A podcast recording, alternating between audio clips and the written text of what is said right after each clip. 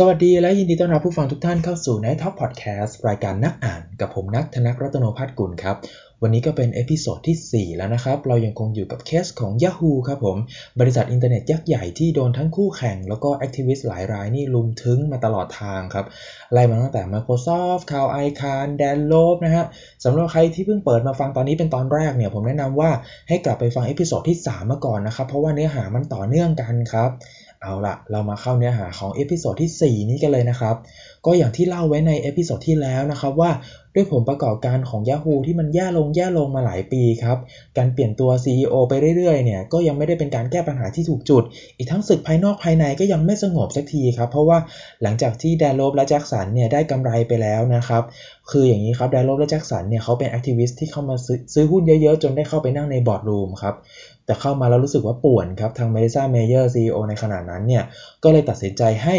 Yahoo เนี่ยซื้อหุ้นจากทั้ง 2 คนนี้คืนนะครับ2 คนนี้เนี่ยกำไรหนักมาก แต่ก็ต้องออกจากการเป็นสมาชิกบอร์ดไปครับมาริซาเมเยอร์คิดว่าจะทำให้เธอทำงานได้อย่างมีอิสระมากขึ้นนะครับ แต่ก็เปล่าครับ เพราะว่าในปี 2014 นั้นเนี่ย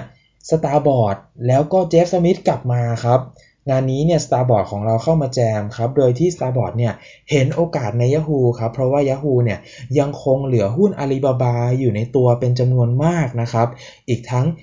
หุ้นอาลีบาบาบางส่วนที่ขายไปแล้วเนี่ยครับ ก็ยังมีเงินสดกองเบลเลอร์วางอยู่ในบริษัท Yahoo ที่ยังไม่ได้มีการปันผลให้กับผู้ถือหุ้นนะครับ ว่าแล้วเนี่ยเจฟเนี่ยครับเขาก็เลยออกจดหมายเปิดผนึกถึง Yahoo ครับมีใจความว่า ตอนนี้เนี่ยนะครับ Starboard เนี่ยได้ถือหุ้นจำนวนที่มีนัยสำคัญเลยแหละอยู่ใน Yahoo นะครับแล้วก็เขาคิดว่าการไล่ Take Over กระจุยกระจายของ Melissa Mayer เนี่ยไม่ค่อยได้ประโยชน์เท่าไหร่ครับ จริง ๆ แล้วเนี่ย Yahoo เนี่ยควรจะเน้นที่การลดต้นทุนการบริหาร รวมถึงการขายสินทรัพย์ของ Yahoo ออกไปนะครับ ไม่ว่าจะเป็นอาลีหุ้นอาลีบาบาที่ยังคงเหลืออยู่ รวมถึง Yahoo Japan ที่เรียกได้ว่าประสบความสำเร็จเป็นหัวหอกเดียวของ Yahoo ในตอนนั้นเลยเนี่ย ส่วนที่เหลืออยู่อะครับเจฟสมิธเขาอยากให้เอามาควบรวมกิจการกับ AOL ครับ เพราะว่า AOL เนี่ยเป็นหนึ่งในบริษัทที่เจฟสมิธและ Starboard เนี่ยเคยเข้าไปกดดันจนเกิดการเปลี่ยนแปลงสำเร็จมาแล้วในอดีตนะครับเขาก็คาดว่า เอา 2 ตัวนี้มารวมกันเนี่ยน่าจะมี synergy เกิดขึ้นครับ ซึ่งในทาง Yahoo เนี่ยนะครับหลังจากเจอกับสงคราม activist มาอย่างโชกโชนเนี่ยก็ต้องบอกว่าเขาตั้งรับได้ดีกว่าแต่ก่อนเยอะครับ แต่ก่อนที่แบบโดนแดนโลบชกเป็นกูเมาหมัดไปเลยนะฮะคราวนี้ Yahoo เปลี่ยนแผนใหม่ครับก็คือใช้ไม้อ่อนครับคุยกับ Starboard ว่าเออคำแนะนำของคุณนี่ก็เป็นคำแนะนำที่ดีนะ เดี๋ยวเราจะเอามาพิจารณาครับ มี ฟีดแบ็ในทางบวกมากกว่านั้นด้วยเพราะว่ามีการประชุมร่วมกันระหว่างทั้ง Starboard แล้วก็ Yahoo เนี่ยนะครับในช่วงปลายปี 2014 ครับ แต่เจฟเนี่ยเป็นคนใจร้อนครับ ประชุมแล้วไม่ได้อะไรฮะมกราคม 2015 เห็นว่ามันไม่มีความคืบหน้าอะไรเลย เริ่มทนไม่ไหวครับ เจฟก็เลยกดดัน Yahoo ด้วยการส่งจดหมายเปิดผนึกเพิ่มเติมครับ แต่จดหมายใหม่ประเด็นเดิมครับ แต่คราวนี้ก็มีการลงท้ายว่า ถ้าหาก Yahoo และ Mayer ยังคงไม่มีการเปลี่ยนแปลงแนวทางการบริหารเนี่ย เราอาจจำเป็นที่จะต้องมีการเปลี่ยนตัวผู้บริหารครับเพียงแค่ 2 สัปดาห์หลังจากจดหมายเนี่ยครับ Yahoo ก็ได้มีการ spin off แบบไม่เสียภาษีในส่วนของหุ้นอาลีบาบาครับ นั่นก็คือผู้ถือหุ้น Yahoo เนี่ย จะได้หุ้นของบริษัท holding ใหม่ที่ไม่ต้องทำอะไรครับ นอกจาก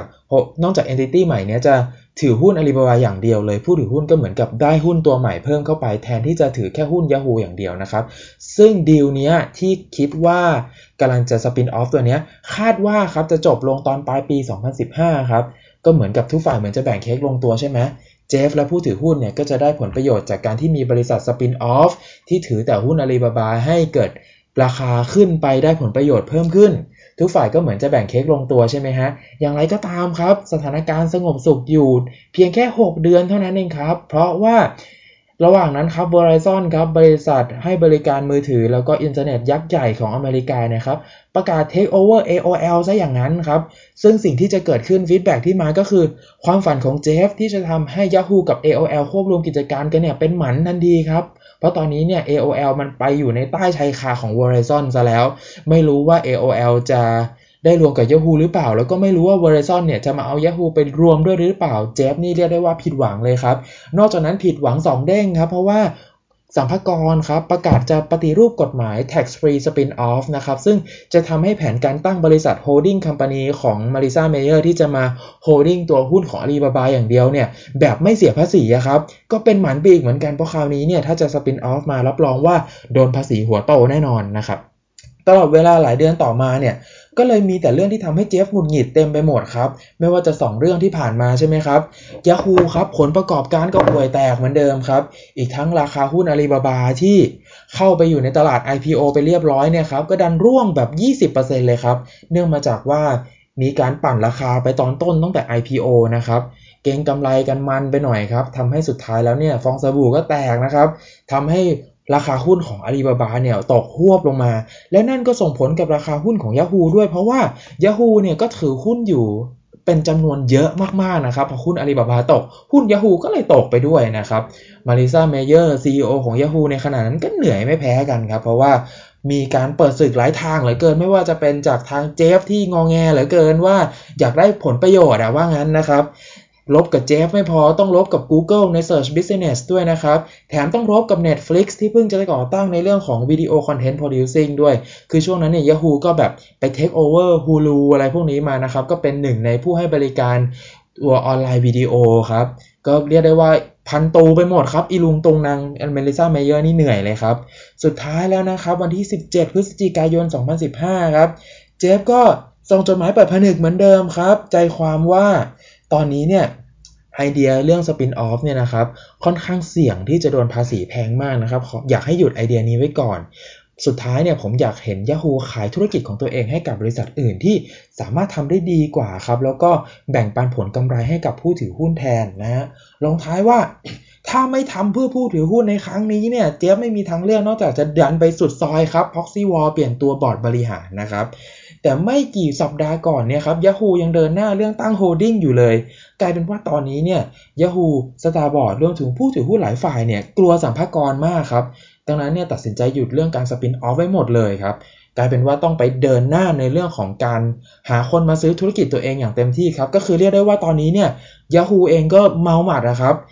เออเจฟเสนออะไรมาเนี่ย Yahoo ก็แทบจะแบบอาทำทำทำเดินหน้าตามที่สตาร์บอร์ดทุกอย่างบอกทุกอย่างเลยครับ ต่อมาในเดือนมีนาคม 2016ครับ Yahoo ก็ยังไปทางไหนได้ไม่สุดทางสักทีนะครับ เอาดีไม่ได้สักอย่าง Starboard ก็กดดันสิครับ คราวนี้เนี่ยเสนอรายชื่อบอร์ดใหม่ยกแผงเลยทีเดียว 9 คนนะครับ ซึ่ง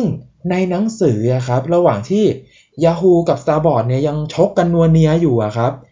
ตัวหนังสือจบลงวางขายไปเรียบร้อยแล้วครับ ก็คือเรื่องราวของ Yahoo ในหนังสือเนี่ยมันจบลงแค่นี้ครับ คนเขียนจบบทซะอย่างนี้เลย แต่ว่า เรื่องของ Yahoo ยังไม่จบอะครับ หลังจากที่หนังสือเล่มนี้จำหน่ายออกไปแล้วเนี่ยผมก็เลยแบบไปทำการบ้านเพิ่มเติมมานิดหน่อยครับ เพราะว่ารู้สึกว่าบทนี้มันยังแบบจบแบบไม่บริบูรณ์นะครับยังค้างค้างคาคา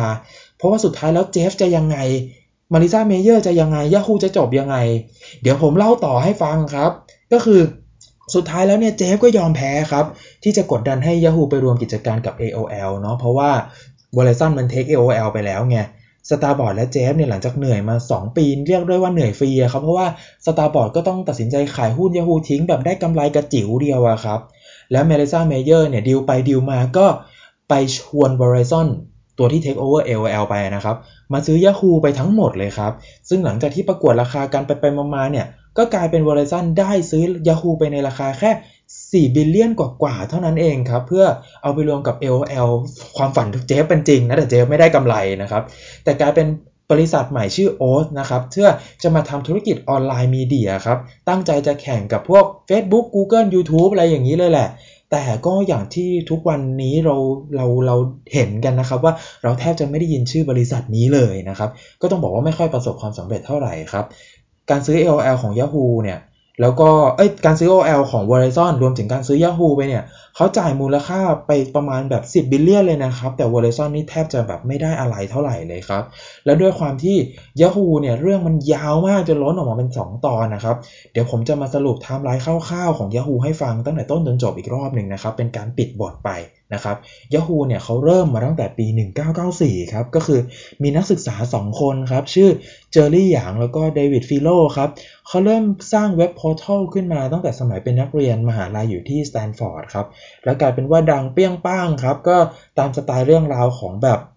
Silicon Valley เนาะตั้งบริษัทกันในโรงรถ แล้วก็ลูกค้าเยอะงานเข้าเยอะบริษัทเติบโตอย่างรวดเร็วครับ ในปีเดียวเท่านั้นแหละทั้งคู่ก็จดทะเบียนเป็นบริษัท แล้วก็ให้บริการเชิงพาณิชย์เป็นครั้งแรกครับ โดยที่ตอนนั้นเนี่ย Yahoo ก็ยังเพิ่งเริ่มตั้งไข่ใช่ไหมเจอรี่หยางกับเดวิดฟิโลก็ยังเรียนไม่จบกันเลยเขาก็เลยไปชวนให้คนอื่นมาเป็น CEO ก่อนครับ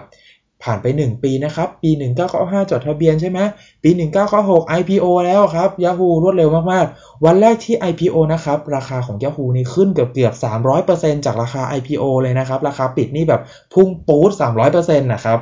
ซึ่งในช่วง 5-6 ปีแรกเนี่ยครับ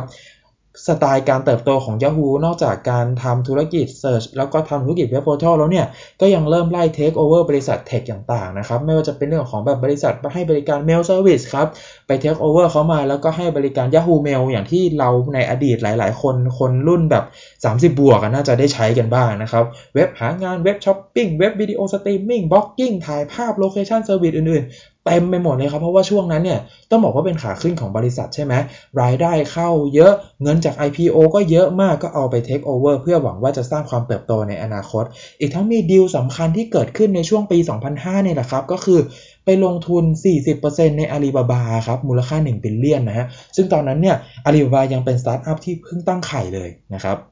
ผ่านไปครับปี 2007 ครับ Jerry Yang ก็เข้ารับตำแหน่ง CEO ในที่สุดนะครับ เพราะว่า อายุเขาถึงนะวัยวุฒิคุณวุฒิมาแล้วนะครับ ก็เป็น CEO ของบริษัทที่ตัวเองก่อตั้งขึ้นมาในโรงรถนั่นแหละนะครับ ซึ่งสไตล์การทำงานของ Yahoo ในช่วงนี้ก็ยังเป็นแบบเดิมๆครับ ก็คือไล่ take บริษัทอื่นๆ เข้ามาเติมความสามารถของตัวเองอยู่เรื่อยๆ ก็ช่วงนี้ก็ยังเรียกว่า take แล้วโต take แล้วโตอยู่นะครับ จนปี 2008นะครับมันมาเข้าในเนื้อเรื่องที่เราเล่ากันมาตั้งแต่ episode ที่แล้วนะครับ ก็คือ Microsoft มาขอซื้อทั้งบริษัทครับ แต่ว่า Jerry Yang ก็เล่นตัวทำราคาซะจนไม่ได้ขายนะครับ Jerry สุดท้ายเนี่ย Jerry ก็ต้องลงจากตำแหน่งนะครับ เพราะว่าดีลงานนี้ได้ไม่สำเร็จนะครับ จน Carl Icahn ที่มาเล่นเกมนี้ด้วยเนี่ยผิดหวังแพ้กลับไปนะครับ Icahn ก็ cut loss นะครับจนสุดท้าย 2009 Carol Bartz ก็เข้ามาเป็น CEO แทนนะครับ คราวนี้ก็จะมาเจอกับ fight ที่มี activist เข้ามาป่วน ก็มี Dan Loeb จาก Third Point นะครับ แล้วก็ Eric Jackson นะครับ เข้ามาซื้อหุ้นแล้วก็กดดันต่อนะครับ เพื่อผลประโยชน์ในหุ้นอาลีบาบาที่ Yahoo ถืออยู่ รวมถึง Yahoo Japan ที่ผลประกอบการดีเป็นตัวเดียวของ Yahoo เลยครับ ซึ่งก็ลุยกันไปลุยกันมาครับก็2011 ครับ Carol Bartz ก็โดนไล่ออกทางโทรศัพท์นะครับ และ Dan Loeb ก็ได้เข้าไปนั่งเป็นบอร์ด เข้าไปกดดันจากภายในเลยครับ เปลี่ยนตัว CEO ในปี 2012 ครับ Yahoo ก็ได้ Scott Thompson เข้ามานั่งแทน แต่ก็ดันไปโดนไล่ออกเพราะว่าปัญหาปลอมวุฒิการศึกษาอีกครับ ก็นัวเนียนัวเนียกันไปช่วง 2012 นี้ Yahoo ก็มีเรื่องดีๆครับ ก็คือการขายหุ้นอาลีบาบาได้เงินมาเยอะมากครับ ขายไปแค่บางส่วนนะครับ เหลือหุ้นอาลีบาบาถืออยู่อีกเพียบนะครับ Marissa Mayer เข้ามารับตำแหน่ง CEO แทนในช่วงปี 2012 เนี่ยแหละ แต่ก็ดันไปไปเรียกได้ว่าไงอะ กลายเป็นแบบพอขายหุ้นไอตัวอาลีบาบาไปแล้วอะครับ เงินสดดองอยู่ในบริษัทเยอะมากครับ จากกำไรที่ได้จากหุ้นใช่ไหมอีกทั้งหุ้นอาลีบาบาก็เหลืออยู่เยอะครับ ก็ดันกลายเป็น เหยื่อล่อฉลามครับกลายเป็นว่าไอตัว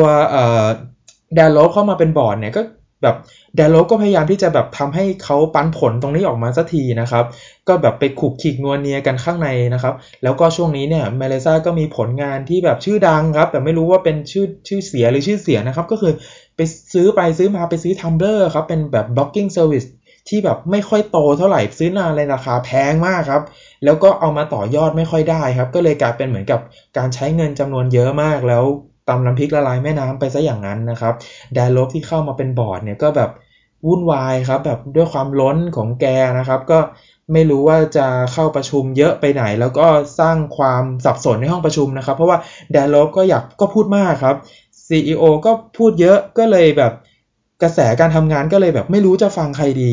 สุดท้ายแล้วเนี่ย Yahoo ก็ต้องไปขอซื้อหุ้นคืนจากแดนโลบครับ จะได้กลายเป็นผู้ถือหุ้นรายน้อย จะได้ออกจากบอร์ดไปสักทีนะครับ แต่ก็เรียกได้ว่าแดนโลบเนี่ยกำไรจากดีลนี้ไปแบบ 2 เท่ากว่าๆนะครับ ก็คือออกจากบอร์ดก็ได้ แต่กำไรไปแล้วยับนะครับ ก็ยอมนะครับ แต่ Yahoo ก็ยังคงเหลือหุ้นอาลีบาบาที่เป็นชนวนปัญหาอยู่ใช่ไหมเงินสดก็ยังเหลืออยู่อีกตั้งเยอะนะครับ 2014 ก็เลยไปตัวไปแบบไป ไปเรียกไปดึงความสนใจมาจากสตาร์บอร์ดแล้วก็เจฟสมิธครับเขาก็เข้ามากดดันบริษัทต่อนะครับ เพราะหลังจากที่เขาถือหุ้นยาฮูอยู่เยอะๆ แล้วเนี่ยเขาก็มากดดันบริษัทให้ปันผลสักที สปินออฟตัวหุ้นพวกอาลีบาบาออกมาสักที ไปควบรวมกับ AOL สักทีมันจะได้แบบมีซินเนจีในการทำงานอะไรอย่างนี้ครับ ตัว Starboard ก็เข้ามากดดันจนถึงปี 2015 ครับ ความฝันของเจฟสมิธก็เป็นหมันไปเพราะว่า AOL อะครับ โดน Verizon Take Over ไปซะอย่างนั้นนะครับ เจฟนี่แบบความฝันเป็นหมันทันทีนะครับ แล้วปี 2016 เนี่ย มันก็จบลงด้วยการที่บริษัท Verizon เนี่ยครับ มาซื้อ Yahoo ไปด้วยมูลค่าแค่ 4.8 billion เท่านั้นเองนะครับ ตลอดเวลา 2 ปีเนี่ย 2014 ถึง 2016 ที่ Jeff Smith เข้ามากดดัน Yahoo อะครับ Jeff นี่เหนื่อยฟรีนะครับ แทบไม่ได้อะไรเลย เพราะว่าราคาหุ้นที่ Verizon มาซื้อไปเนี่ย ก็เรียกได้ว่าซื้อไปในราคาที่ถูกมากๆนะครับ แล้ว Marissa Mayer ก็ลงจากตำแหน่งในปี 2017 ครับผม นี่คือไทม์ไลน์ของ Yahoo ตั้งแต่ต้นจนจบแบบคร่าวมากๆนะครับ ซึ่งแบบตอนที่ผมไปทำการบ้านมาเนี่ยผมก็รู้สึกว่าแบบ ตัวไทม์ไลน์ของเขาเนี่ยมันมันมี bullet point ที่เกิดแบบบริษัทนี้บริษัทโดน take over โดย Yahoo เยอะมากครับ คือแบบเขาซื้อ tech company เล็กๆ แบบผมว่าเป็นร้อยบริษัทนะครับ แล้วก็ซื้อเข้ามาเพื่อทำให้บริษัทเนี่ย มี service แบบครอบจักรวาลมากขึ้น แต่เราก็ไม่แน่ใจนะว่าสิ่งที่เขาซื้อเข้ามาเนี่ยร้อยตัวเนี่ย มัน เปรี้ยงปร้างจริงๆสักกี่ตัวนะครับ เพราะว่าสุดท้ายแล้วอย่างก็อย่างที่เราเห็นนะว่า Yahoo เนี่ยหลังจากที่เกิดขึ้นตั้งอยู่แล้วดับไปเนี่ยมันดับไปแบบเงียบมากๆเลยนะครับ เราก็จะเห็นว่าบริษัทที่ก่อตั้งขึ้นมายาวนานอย่าง Yahoo เนี่ยนะครับถึงแม้ว่าจะอยู่ตัวแล้วก็ยิ่งใหญ่แล้วเนี่ยครับแต่การที่บริษัทเขาเนี่ยไม่ปรับตัวให้เร็วตามอุตสาหกรรมเนี่ยครับเพราะว่า อุตสาหกรรมเทคเนี่ยมันเร็วมากนะครับ แป๊บๆก็ถ้าเกิดว่าคุณช้าเนี่ยคุณคุณโดนแซงแน่นอน เพราะว่าสตาร์ทอัพรายใหม่ๆเนี่ยเขามีนายทุนพร้อมที่จะเข้ามาลงทุนเพื่อขยายฐานลูกค้าแบบก้าวกระโดดมากๆครับ Yahoo เนี่ยไปพลาดเยอะมากในตอนต้นนะครับ เพราะว่ามีอยู่ช่วงหนึ่งที่ Yahoo เขาแบบเขาเขาเขาเขาเรียกว่าไงอะปีกก้าขาแข็งแล้วเนี่ยนะครับ ตอนนั้น Facebook กับ Google เนี่ยยังไม่ได้เปรี้ยงขนาดทุกวันนี้เนาะ ไอตัว Yahoo เนี่ยครับเขาเคยจะวางแผนไป take over Facebook แต่ก็แบบขี้เหนียวไงให้ราคาเขาน้อย Facebook ก็แบบปฏิเสธไปแล้ว Yahoo ก็ไม่ได้อัพราคาเพิ่มให้ก็ไม่ได้เทค Facebook ทั้งนั้น Google ก็เหมือนกันครับ จะไป take over Google ก็ไม่สำเร็จเพราะอย่างเงี้ยครับขี้เหนียว ก็เลยกลายเป็นว่าสุดท้ายแล้ว Facebook กับ Google เนี่ย เติบโตจนมาเบียดตัว Ecosystem นี้ของ Yahoo ซะจน Yahoo ไม่มีทางเดินแล้วอะครับ แต่ผิดกันครับตัวที่แบบไปใช้เงินเยอะๆเทคมาแล้วก็ดันไม่ได้ใช้ประโยชน์อย่างเช่นแบบ Tumblr อะไรอย่างเงี้ยครับ มันก็เลยทำให้แบบ Yahoo แบบมันไม่ได้มีปีที่ผลประกอบการเปรี้ยงๆสักทีนะครับ อีกทั้งแบบมีหลายรอบเหลือเกินที่แบบมีเคสแบบมีผู้นำไม่เหมาะสมกับสถานการณ์ตอนนั้นนะครับ เช่นแบบ Marissa Mayer คนล่าสุดเนี่ยแบบ take เยอะมากใช้เงินเยอะมาก แต่ก็ไม่สามารถสร้างผลประกอบการได้ใช่ไหมสุดท้ายก็ต้องแบบไปเอาบริษัทไปเร่ขาย ไม่รู้ว่าได้ราคาที่พอใจจริง ๆ หรือเปล่า แต่ก็ต้องขายแล้วนะครับ ในตอนนั้น หรือแบบผู้บริหารคนก่อนหน้าแบบสก๊อตทันสันอย่างนี้ใช่ไหมครับที่แบบมีปัญหาเรื่องการปลอมวุฒิการศึกษา หรือเจอรี่หยางเนี่ยครับที่เป็นผู้ก่อตั้งที่ตั้งแต่แบบยังอยู่ในโรงรถอะครับ แต่เขาก็แบบ ไม่ได้หมายความว่าจะเป็นผู้นำที่ดีเนาะเวลามากลายเป็นบริษัทยักษ์ใหญ่ไปแล้วครับ ผมรู้สึกว่าอันนี้ส่วนตัวนะผมรู้สึกว่าแบบอีโก้ค่อนข้างเยอะนะครับแบบว่าไปเรียกราคาเขาไม่จบไม่สิ้นสักทีจนสุดท้ายดีลก็เป็นหมันไปนะครับ และที่สำคัญที่สุดที่เราจะไม่พูดถึงไม่ได้เลยก็คือพวกบอร์ดบริหารของ Yahoo นะครับที่แบบผมไม่รู้ว่าเขาทำงานกันเก่ง หรือว่าเขาอยู่ในตำแหน่งกันเก่งนะครับ ก็เลยแบบกลายเป็นว่ามันเหมือนมันมี มันมีค่าใช้จ่ายเยอะมากในการบริหาร แต่ค่าใช้จ่ายที่ลงทุนไปเยอะๆ ไม่ว่าจะเป็นเงินเดือนผู้บริหารจำนวนมากเนี่ยครับ มันไม่ได้ส่งผลให้เกิดการเติบโตทางธุรกิจให้นักลงทุนได้ชื่นใจเลย สิ่งต่างๆ เหล่านี้ครับมันก็เลยทำให้ Yahoo ครับจากการเริ่มต้นที่เล็กจิ๋วผ่านการเติบโตอย่างผ่านการเติบโตอย่างก้าวกระโดดจนกลายเป็นบริษัทใหญ่นะครับต้องพบจุดจบที่เรียกได้ว่าเป็นผมผมเป็นผู้ถือหุ้นนี้ผมค่อนข้างผิดหวังนะจากการขายสิ่งที่หลงเหลืออยู่ให้กับคู่แข่งแล้วก็ไม่ได้เอาไปต่อยอดให้ได้อย่างที่คาดหวังไว้นะครับ วันนี้เนี่ยผมก็ขอจบเคส Yahoo ทั้ง ตอนที่แล้วลากยาวมาจนถึง episode นี้เนี่ยลงเท่านี้นะครับ เป็นตอนที่ยาวมากจริงๆนะครับ ยังไงเนี่ยรายการนักอ่านนะครับ แล้วผมนักธนรัตนพัฒกุลเนี่ยก็ต้องขอขอบคุณผู้ฟังทุกคนนะครับ ที่อยู่ฟังกันมาจนจบ2 episode นะครับ ก็ขอฝากรายการ Night Talk Podcast ทั้ง 2 รายการทั้งนักอ่าน แล้วก็ Night to Meet You ด้วยนะครับ ทุกวันพุธ1ทุ่มแล้วก็วันเสาร์หนึ่งทุ่มของทุกๆ สัปดาห์ครับ รายการ Night Talk Podcast เนี่ยเป็นส่วนหนึ่งของ Night Trading Club ที่เป็นสโมสร trading แข่งขันอยู่ใน m u d l e Major League นะครับ ก็ฝากผู้ฟังทุกท่านเนี่ยติดตามแล้วก็ให้กำลังใจสโมสรของเราด้วยนะครับ มีอะไรหลังจากนี้เนี่ยไปพูดคุยกันต่อได้ใน Facebook Fanpage ของ Night Trading Club ครับผม วันนี้ขอลาไปก่อนพบกันใหม่ episode หน้า สวัสดีครับ